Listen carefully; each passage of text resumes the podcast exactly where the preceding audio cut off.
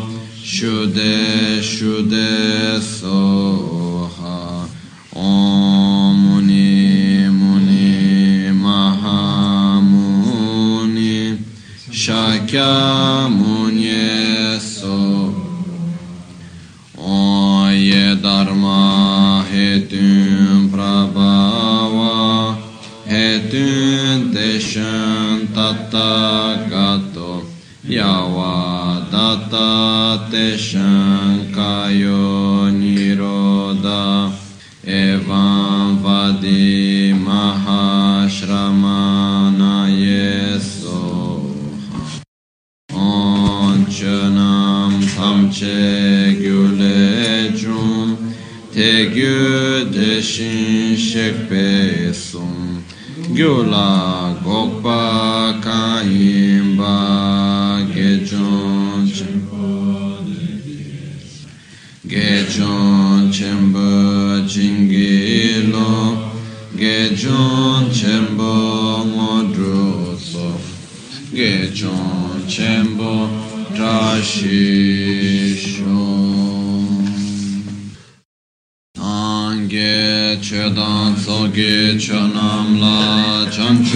chanchu pardo dani kyapsuchi Dagi chushe gibe sonam gi.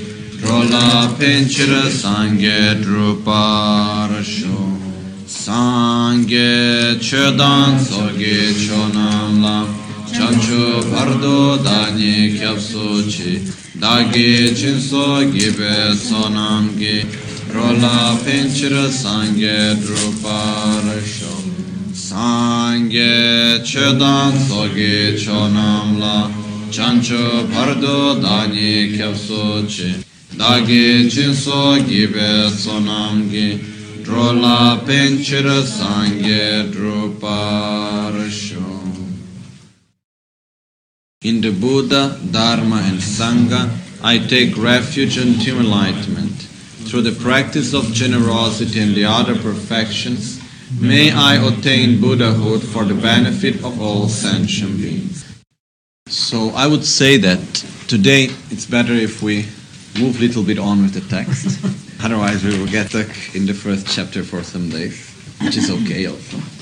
But uh, I prefer if we just move a little bit more uh, because there is still many, many very nice parts of the text. Even actually from the third chapter on, it start to get better and better.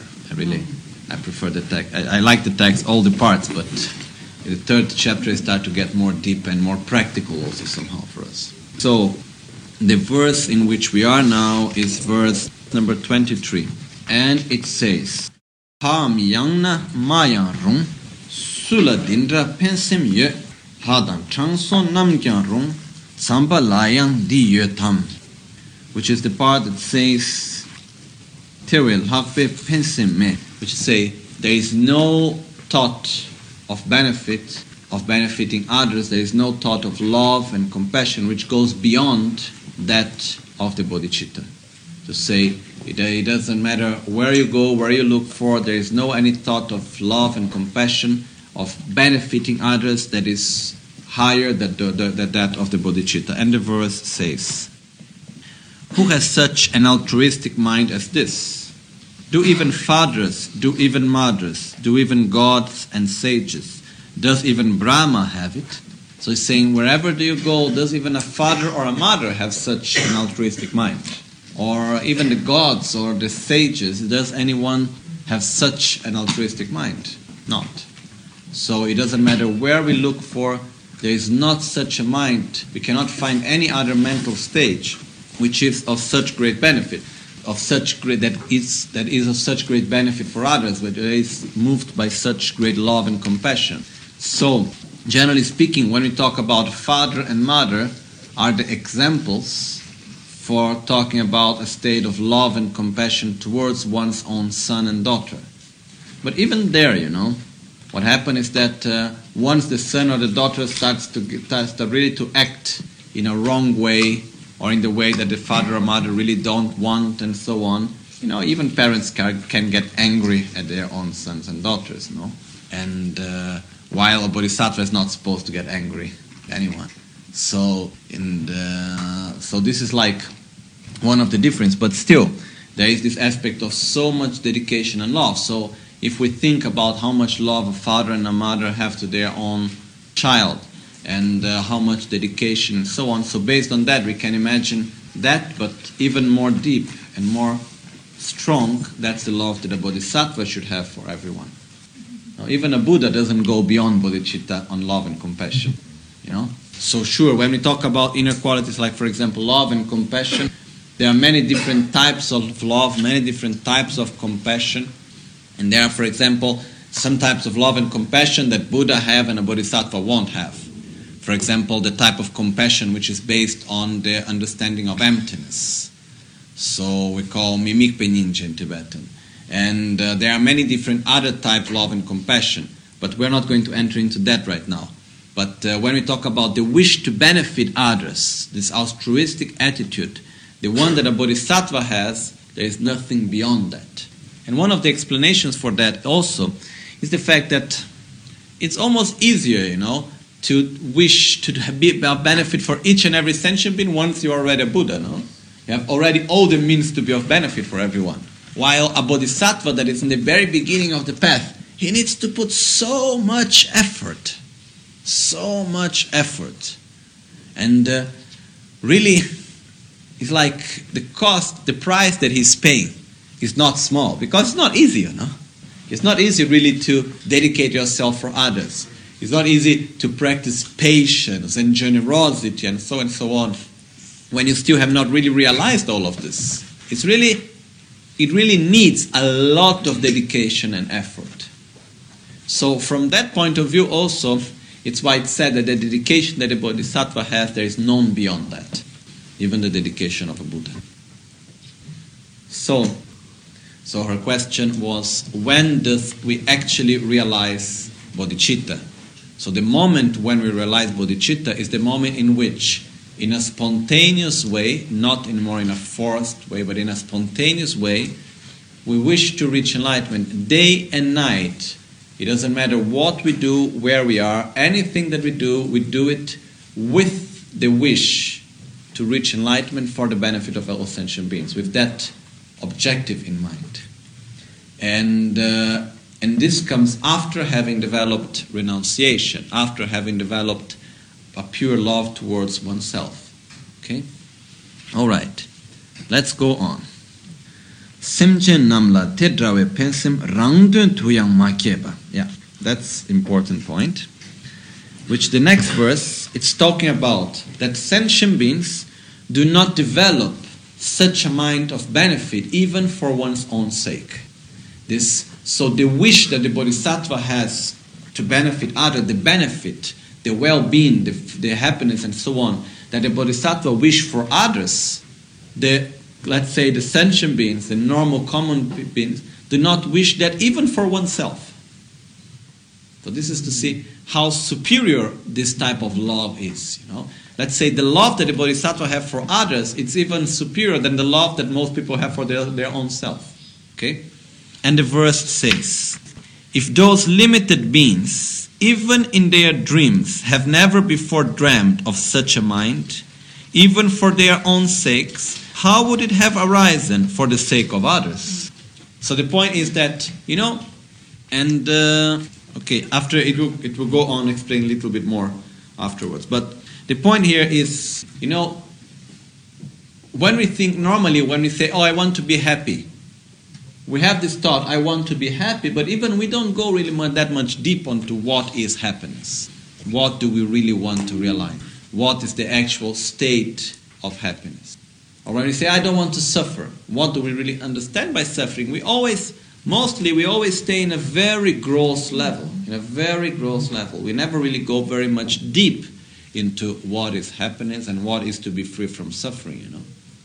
So a bodhisattva, he has the wish that not only a person is free from suffering, general like suffering of hunger or whatever, but it's really going to being free from the deepest of the forms of suffering, which is the all pervasive suffering, which is getting free completely from ignorance, free from selfishness, from anger, from aversion, from desire, from uh, insatisfaction, and so and so on.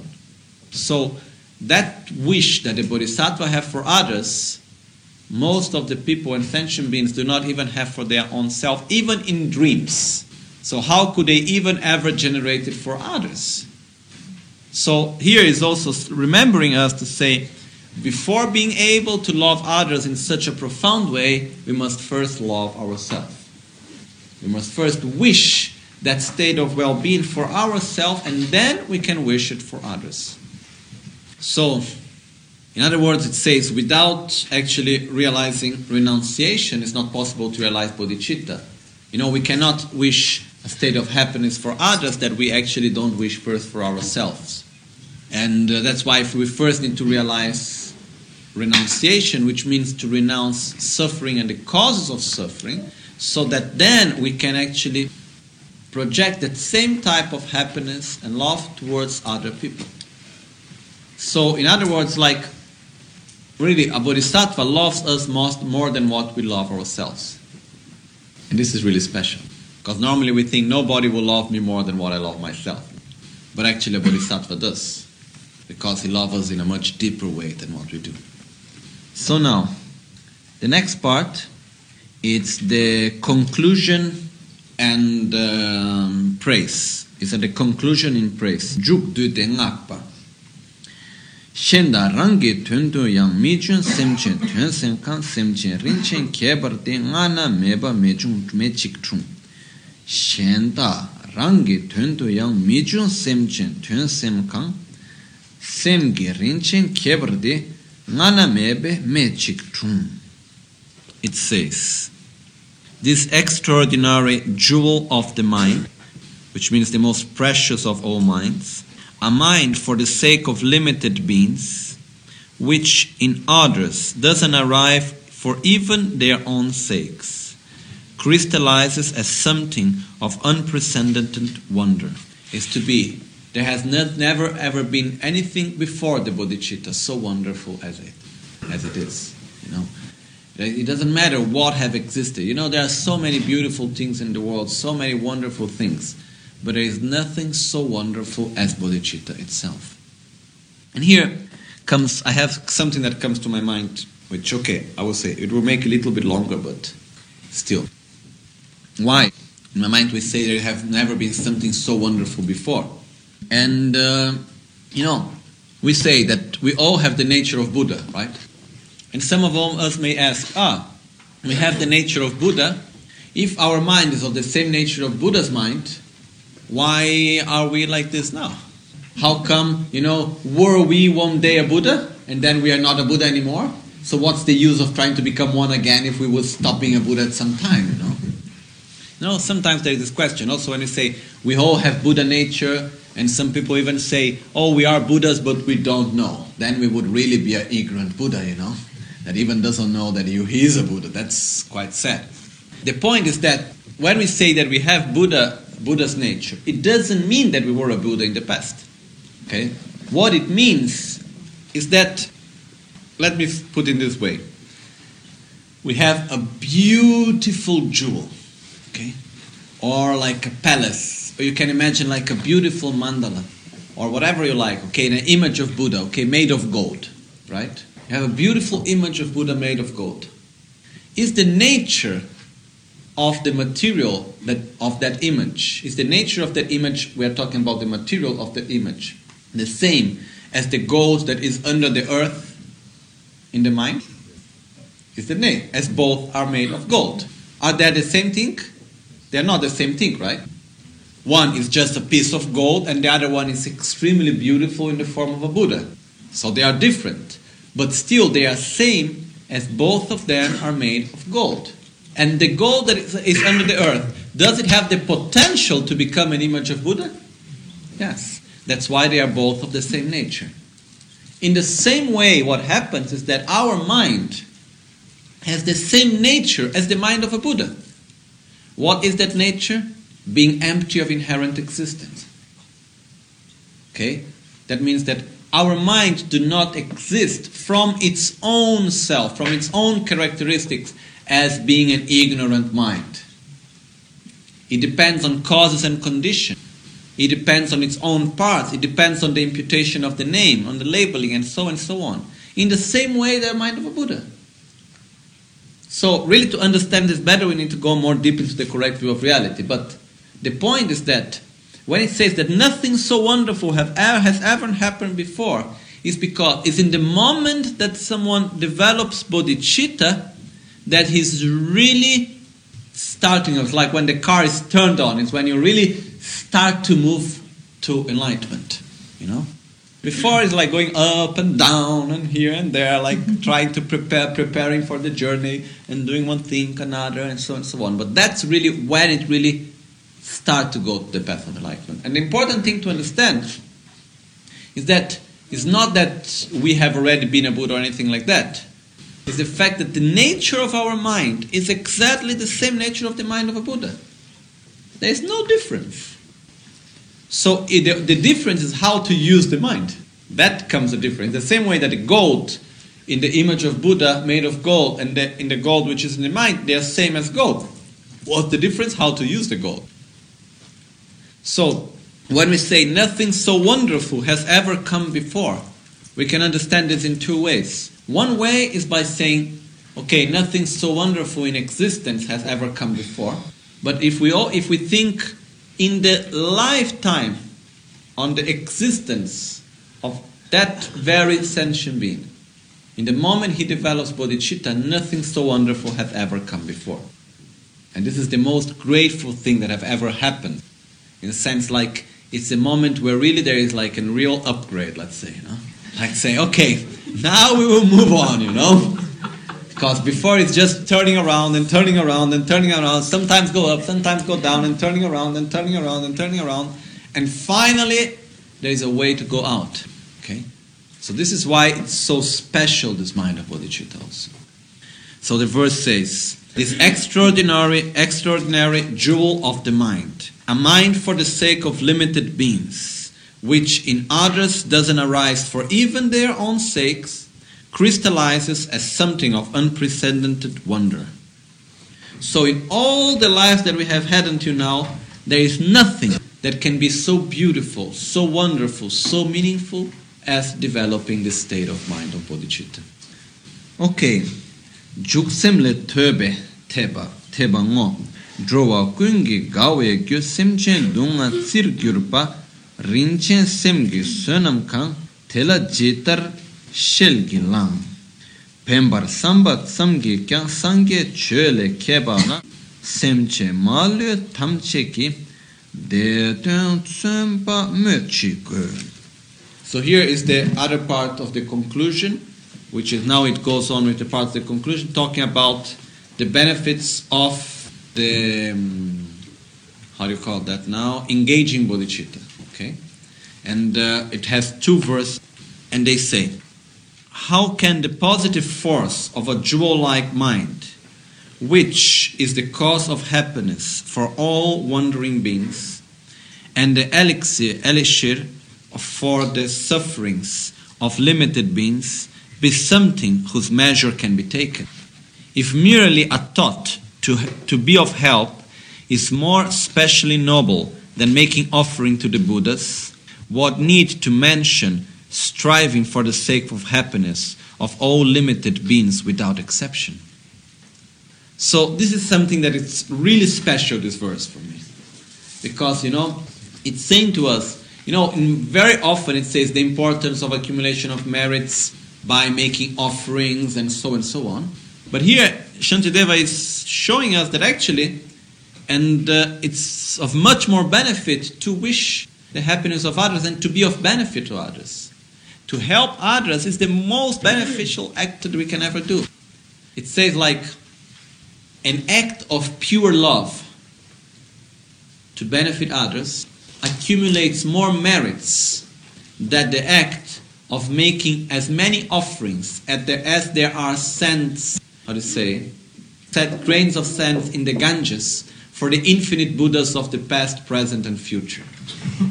Okay? So, this is this doesn't mean that offerings don't worth is not worth anything. Huh? It's meaning that how powerful is this attitude of pure love. So, you know, this is the, the most, and here, here, here also comes the best offering that we can make to all Buddhas and Bodhisattvas and to our gurus and so on is to develop love and compassion. That's the best offering we can ever make. And even that's the best way of actually accumulating merit also.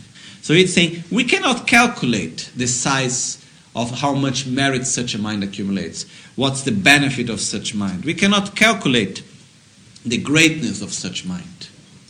If you just think that just to make be of benefit for one sentient being is already of much more benefit than actually making offerings to all the Buddhas, what can you say about wishing the happiness of all sentient beings and striving for their benefit? It's really impossible to measure such a great benefit that this mind has. So, Tokpa Selva.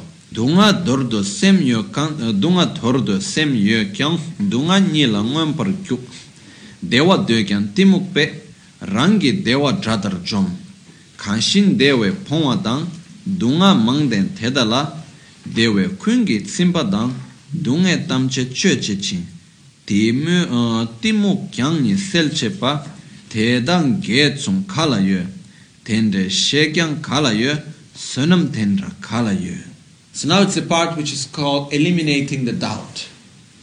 And the doubt can be how come a bodhisattva can love someone more than the person loves himself, you know? How come this mind can be of such great benefit? And here the verses say. It's verse 28, 29, and 30. And it says, Although having the mind that wishes to shun suffering, they rush headlong into suffering itself although wishing for happiness, yet out of naivety, they destroy their own happiness as if it were a fool. For those who are destitute of happiness and who have many sufferings, it satisfies them with all happiness. It satisfies them with all happiness, cuts off all suffering, and eliminates even their naivety. Where is there anything comparably constructive as that? Where is there even such a friend as that? Where is there even such a force as positive that? So, as it says, very this verse is really very clear, no? It's saying, although every sentient being wish to be free from suffering, they go head down to suffer. They really go to look. Oh, it's like once I was thinking Tibet and I wanted to had idea it would be nice to write a book, which is which would be called, you know, something like uh, how to suffer. And then we have all our attitudes there, you know, that we put inside, you know. If you want to suffer, act in this way and in that way, and so and so and so on, you know. So, because that's what we do. We want to be happy. That's what we, we want to be free from suffering. But what do we do? We do the opposite. You know, we just jump, it's like as the verse is saying, although having the mind that wishes to shun suffering, to eliminate suffering, they rush headlong into suffering itself. It's like sometimes when we look around, it's like everyone making a competition to see who can suffer more. You know? How can we get more suffering? You know, now I need to be first. It's crazy. And still saying, I don't want to suffer. You know, it's like we know that anger is not going to make us happy, don't we? And still, what we do, we react with anger. We know that jealousy is not going to make us happy. And what we do, still we are jealous. And so and so and so on. So, the point is that, and not only that, we all wish for happiness.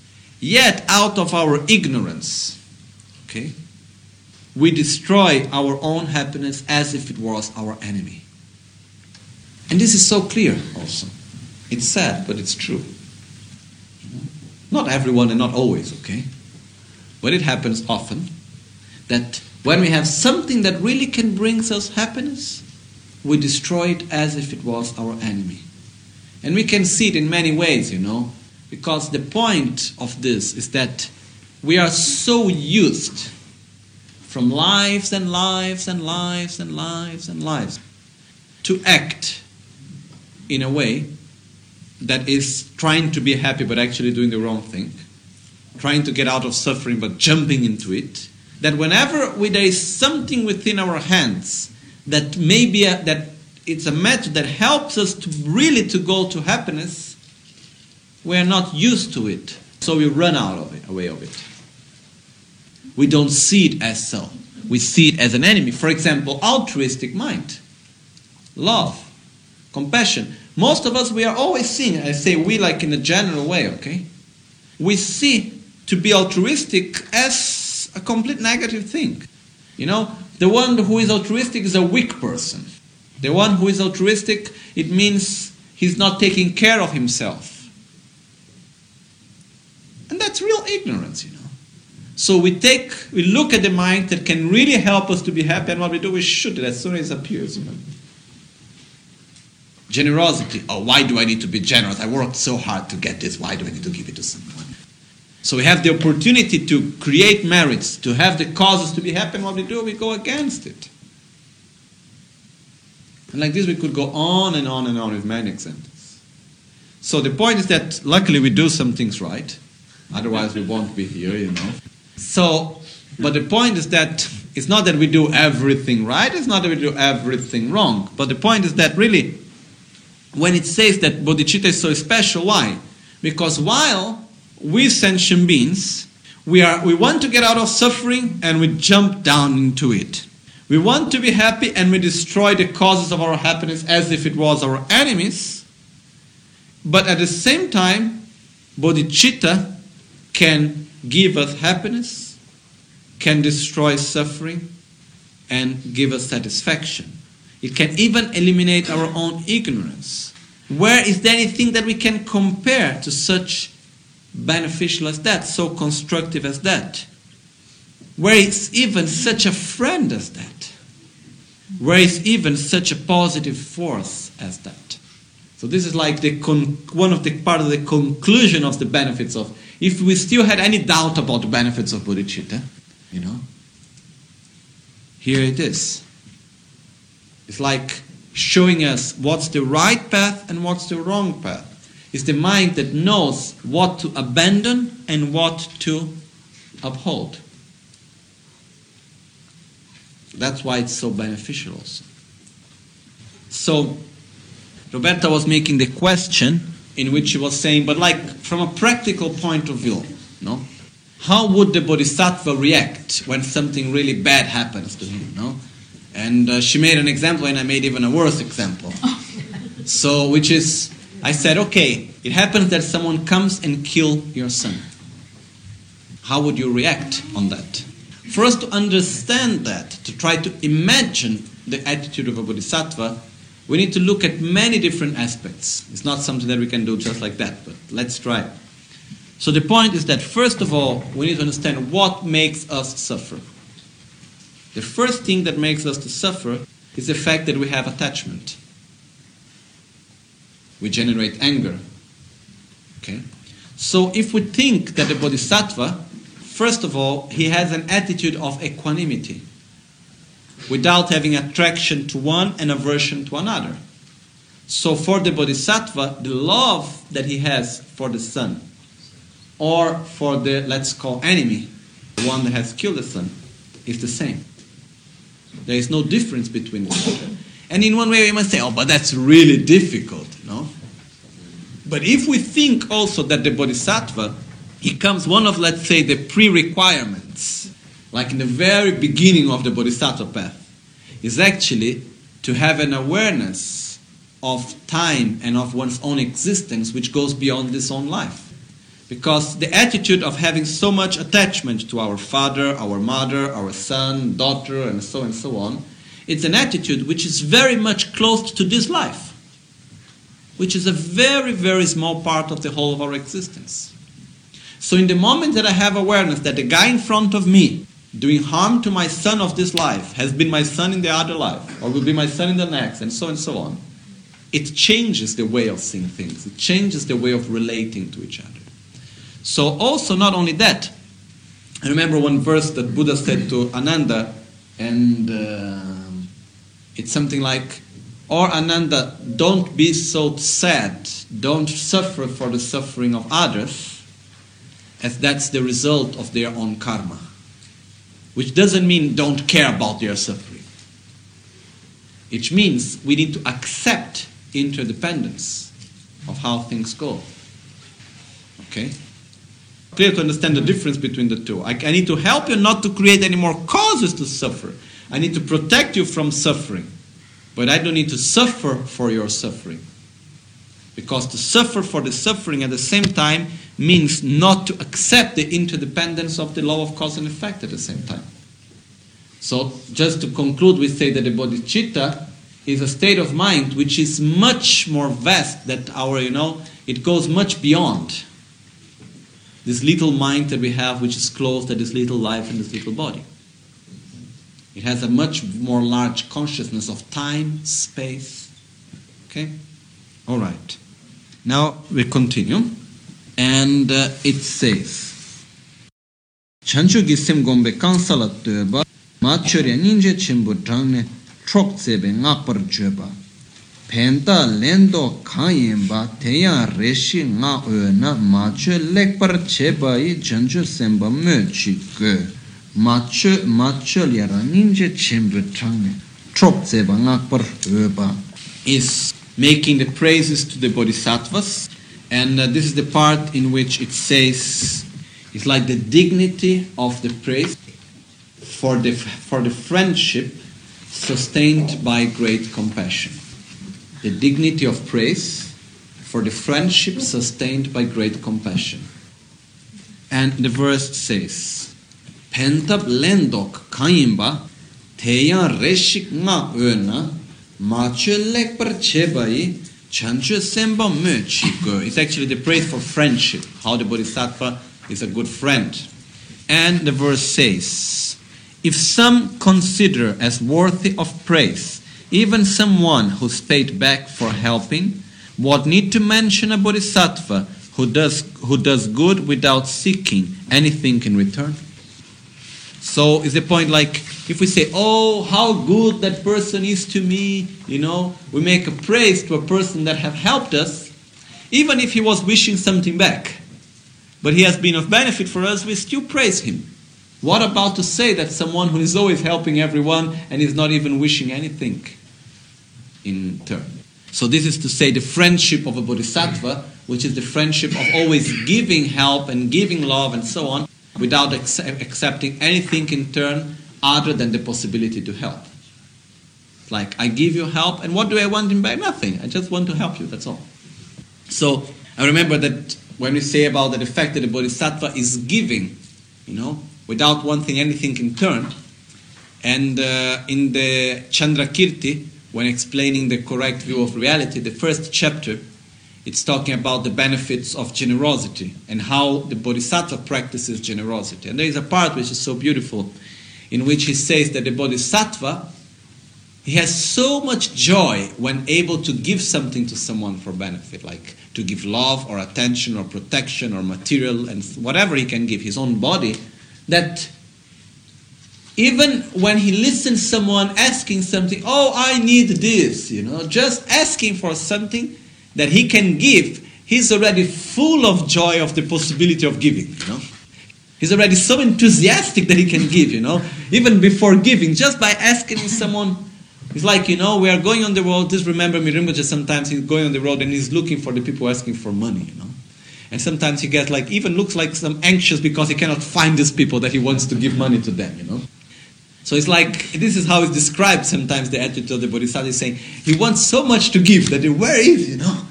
And then he's so happy, and it's said that the joy of giving of a Bodhisattva is even greater than the pleasures and the joy of getting out of samsara for an arhat. So it's really incredible this state of place. And sometimes, like I remember Rinpoche, you know, uh, some people sometimes say to Rinpoche, "Oh, but you are too generous," you know.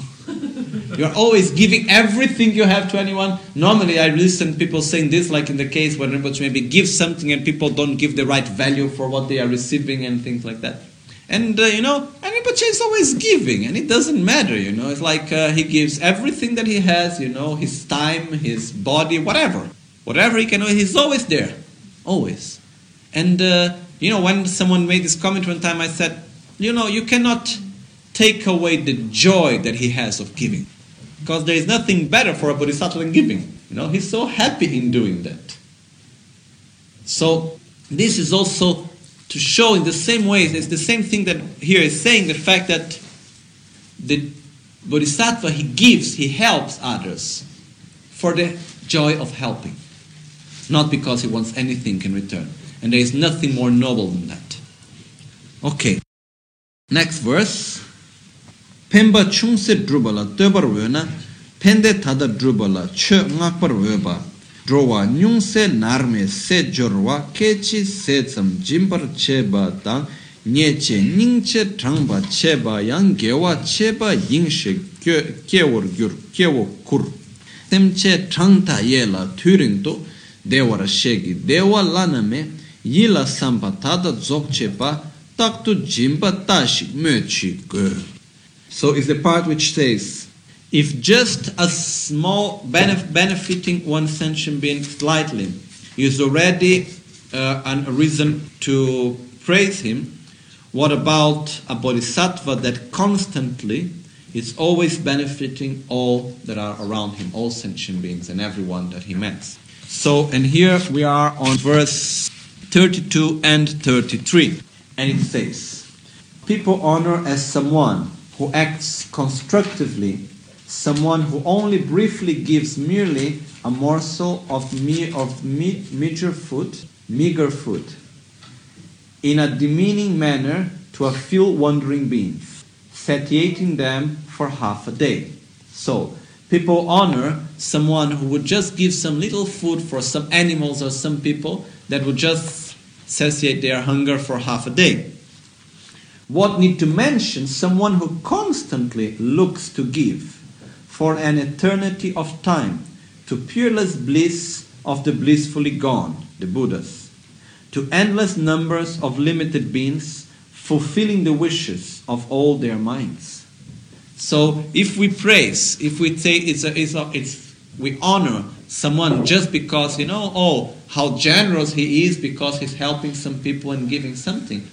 What about someone that it's constantly giving and it's constantly offering everything that he have in all ways, bringing these people through the acts of generosity to the path of enlightenment? There is, there is nothing more noble as that. jancho sempala chung set samya mebar mirikpe gyumtsen, teba gomrikpe gyumtsen. Okay, now we have two verses that they are contradictory, one with the other, but still there is a reason for this contradiction, okay? So the first one is why we should never ever uh, criticize a bodhisattva, and the other one is why we should have faith on a bodhisattva. And they are a little bit contradictory in a way, but uh, we will see them, okay? First one, then after the other. So it says, the sage has said that if someone generates negative thoughts towards a philanthropist offspring of the triumphant like that, which means a bodhisattva, that person will remain in a joyless realm for as many aeons as the number of negative thoughts that were spent. So, the point here is saying that, you know, it says that the, how the power or the strength of a negative action depends not only on the strength of our motivation, but also on the objects towards whom we do such negative action. In other words, let's say uh, if there is one person being of benefit for himself and for one person, and we create an obstruction to that person. If there is a person who is being of benefit for everyone, and we create an obstruction to that person, what's worse? The second. Because through this way, what we are doing, we are creating harm to many more people than just one. So, in the same way, the bodhisattva, has such a pure mind of, and is always benefiting all, in the moment that we have a negative thought towards the bodhisattva, it's like having a negative thought towards many, many, many people at the same time. So the point is that, and if especially, and still more, if when we harm a bodhisattva, we are harming many sentient beings at the same time. So that's why I said that it's really heavy, the karma of harming a bodhisattva. Okay? But then we go to the second verse that is a little bit contradictory to it. But from this verse, what we need to learn is never harm a bodhisattva. But as you don't know who is a bodhisattva and who is not, don't harm anyone. But it's really like there are many sutras in which it's saying how heavy is the karma of harming a bodhisattva. And to harm means to have a negative thought against, to speak in a violent way, physically to harm, and so and so on. Okay? But then we have this next verse, which it's very beautiful, and it's just actually half of verse 35, and it says, However, if someone has an extremely clear minded belief in such, in such person, its fruits will multiply far more than that. For even in more acute situations, triumphant offsprings never will generate anything negative. Rather, their positive actions naturally increase. Me look at the Tibetan because somehow Tibetan is more clear. Kanshi tendra gyase jindala kalte ngense kebar chebate ngense kebe transhin kalparni nyawar nebar gyurshe tube sum. Wende kanshi yirab dangche na tei drebu tewe lakpar pel gyase namla ngoka chembo kyang dikpe mi chungewa ngangi pel kangla semgi dangpa rinchen keba te keba te kuila chakse shin kangla neba che kyang dedrewa tewe jungne tela kyapsu chi okay so the part that goes a little bit in contradiction is the last verse. So we will read all together this this last part of, of the text and it says the sage which means the buddha when we say the, when it's translated here the sage means the capable one which is tuba like of Muni in Sanskrit, which means a word, a way how to say Buddha.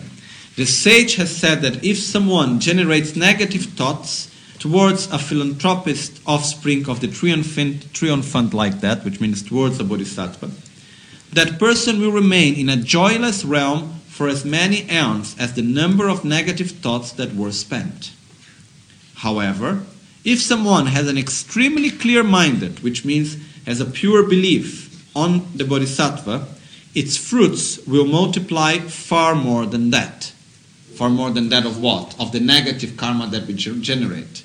So the power of having a pure relationship with a bodhisattva, of having faith in a bodhisattva, of having a pure friendship with a bodhisattva, is far beyond the negative effects. Okay? For even the most accurate situ- for even the most acute situations, triumphant offsprings never will generate anything negative. Rather, their positive actions naturally increase. So the bodhisattva, even if they are in the most negative situation against them, they will never react in a negative way. Instead, their positive actions will just increase more and more. So, I prostrate to the body of those if whom the sacred state of mind the gem has arrived I take safe direction from those source of bliss, who join to bliss even those who harm them. And here, the Tibetan can be translated in a different way, but the point here in Tibetan is saying, Gyasen namla dyoka chembo kyang ikpe mi jun gewa semgi dangba rinchen te keba kuila chak se dedewa dewe te la kyapsu chi.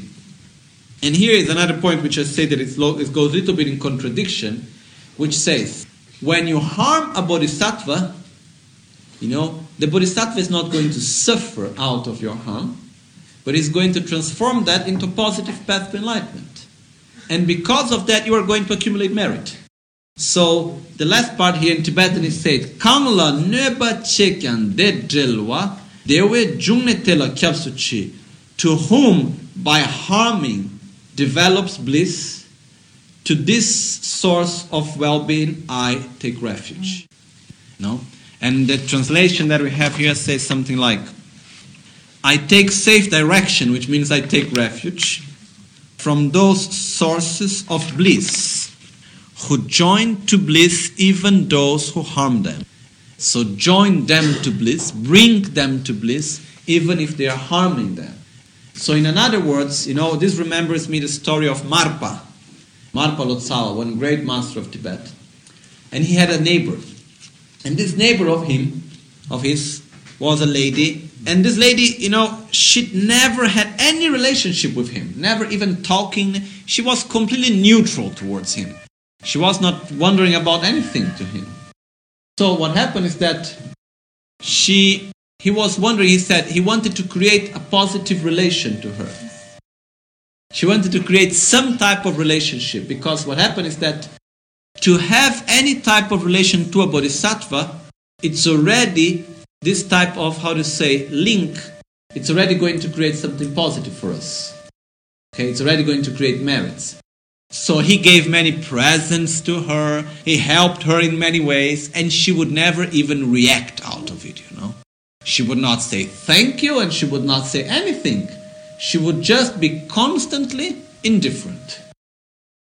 So arrived at a point where he said, Okay, I must create a link with this lady. So he went on his horse and he destroyed her whole plantation, her whole crops. He simply went there and he destroyed all the crops that she had planted, you know. And still she would not even get angry on him, you know. And uh, her, his, her, his point was if she would be angry on him, to be angry on a bodhisattva, you are still creating a link with the bodhisattva, so you will still have benefits out of it. You know? So he tried to do that and he even couldn't, you know? And that's an example when he, he was saying, so, you know, sometimes people simply don't have the karmic causes to have a link with a bodhisattva. So what happens is that even if he tries the best, still they don't give any attention. You know? And I can see, you know, even if I look, for example, Rinpoche, you know, there are some neighbors maybe that have lived nearby for 20 some years, you know, and they see, but it's just indifferent completely. It, he makes no difference whatsoever, you know. So, and those neighbors that had some problems with him, even better for them, because at least they create a link you know, with them. So, the point that is being said here, which it's, it's, it's so beautiful, because out of the compassion of the Bodhisattva, he finds a way to be of benefit even for those that are harming him. Okay? So the point is that, you know, that's why I say there is a contradiction in the text. Because in one way we say there is a very strong negative karma on harming a bodhisattva, but on the other side, when you harm a bodhisattva, you create a link with him, and this will give you a lot of benefit also. So it's all something good. But from our attitude, try to create positive links and not to have a harmful action towards a bodhisattva. Okay? That's the best way to go. But for me, this is like, it's the most beautiful of the praise, which say, is, which out of such great compassion that a bodhisattva has, that he finds a way to be of benefit even for those that harm him. Okay? And that's how this chapter finishes about the benefits of developing bodhicitta. So, in this way, we conclude the first chapter. I just need to say in English one story that I said in Italian and I didn't say in English. which is about the fact that we should not judge others for their spiritual realizations. Yeah, Franco rightly put it. It's not. It's for spiritual realizations. I can judge if someone knows how to drive well or not by going with him in the car. You know, uh, there is other types of judgments, but we're talking about spiritual judgments. And uh, in the Sera monastery, when uh, one of my teachers, his name was Genlakpala, Geshe Tenzin Wangyal, when he was around seven years old, seven or eight years old, which means more or less like 70, 72 years ago, in Tibet, in Sera monastery, there was this monk, which somehow was like the monk that didn't come well, you know, because he didn't know how to read and write, he didn't know how to make the pujas, he was always dressed completely wrongly, passed the whole day just having chatting with people, just passing the time like that, you know. And uh, when he, was a small kid, his teachers used to say to him and to the other boys, "Look, study well, otherwise you become like him." You know, he was like the example of what not to be.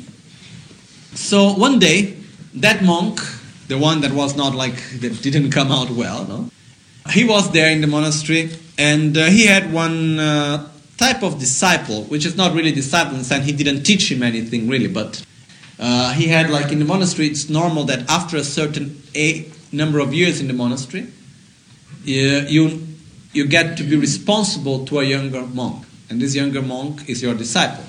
So he serves you and so and so. That's how it works in the monastery. So because he was there for so many years, he had another monk to whom he was, he was taking care of this younger monk.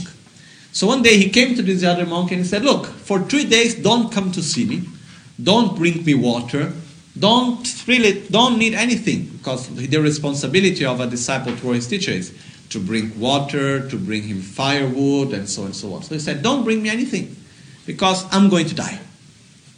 You know? And one of the most difficult things on the spiritual path is to recognize one's own moment of death and to know how to use that in the right way. So his disciples said, Okay, good, I don't need to go there for three days, you know. Is this another of his jokes? You know, he's just making a joke to me, as he, as he likes always to make jokes.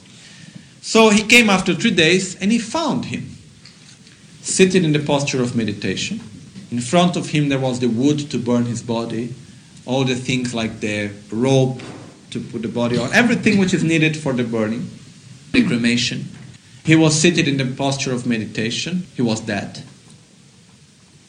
But he was not like that because maybe he could even do something like, oh, I will show them who I am before I die, you know, because we are even attached to our image even after our death very often, you know. So he could have taken maybe a poison so he would die and show to people that he was dying when he knew when it was, when it was his moment of death, you know. Because in Tibet, this has always been one of the big symbols of realization. And uh, what he did, the, the proof that he did it on the right way, was that he was dead, but his heart remained, in his heart chakra remained hot, warm, like for a week. You know, and this is when a person enters into meditation during the process of death and stays in meditation on the last part of the process of death, which is the clear light. So he was on that state for more than a week, you know. So this shows really high realization. And he was the one that everyone was always saying, he does, he's not worth anything, you know. Don't follow his example, you know, and so and so on. and there he was, you know, and there were many other great teachers that everyone was paying respect, and they tried to die in this way and they simply couldn't do it, you know. There was one in Tashilhunpo, and they gave him the name. You know, in the monastery, monks always like giving names to people. And they gave him the name which is called Genshin Chotampa or Kachin Shinchotampa. Shinchotampa is the first line words of verse 84 of the Guru Puja. This is because he said to he had many disciples, he was very respected, and he, he brought all his disciples together and said, Now is the time for my death. So I'm going to die while we recite the Guru Puja. So he will put all the disciples, and when you get to verse 84, he say, Now you recite it very slowly in a beautiful tune because I will die meditating at the moment. So all the disciples will be reciting it, he will sit there to meditate. Before the end of the verse, at a certain point there, he would say, Okay, now go quickly because it didn't happen this time. so then they say, Everyone back tomorrow at this time. So everyone was going to be back the next day, and then he would try again. Okay, it didn't happen again. He tried for a week or something, and it would not happen. Then he simply forgot about it, you know. And that's when they gave him the name Gen, which means teacher Shincho Tampa, which means the first words of that verse. You know. So this is to say that many tried to do that and couldn't do it. There are many stories about it. And then there was this monk that everyone saw as the one that didn't know anything. That's the way how he appeared to everyone else. He was the last of the line, you know. And he was the one with the highest realizations. So that's why we say we should never judge the inner qualities of others, the inner realizations of others. We really never know who we have in front of us. This is really. There is another thing, you know. There are, there are so many different ways to benefit others. So, like what we call tapke, which means wise means, you know, skillful means. Even for the fact of him having shown that we should not judge others through experience is already a great lesson that he gave, you know. And sure, we cannot judge what he, what he was really doing. You know, there are many other ways of benefiting others which are not even on our human realm. You know, for example, there are many practices of meditation, of helping the spirits which are in the bardo, for example. So we cannot really know what he was really doing or not. The point is that he was not fitting into the monastic system of being a well succeed monk, you know. But what he was really doing, we don't know. Chetsun lame kotse rapten chi nam kar trile chochur gepada glosan tembe drome sasungi drove muse tatu ne gyurchi Chancho Semcho Rinpoche, Makye Panan Kye gurci, Kye Panyam Par Me Payam, Konne Konto Pelvarsho. Nimo dele tsendele, nime kuyan delekshi, nitsen takto delekpek, koncho sungi jingi. kuncha sumge nodrutso, kuncha sumge trashisho. Trascidele, buon appetito. Grazie.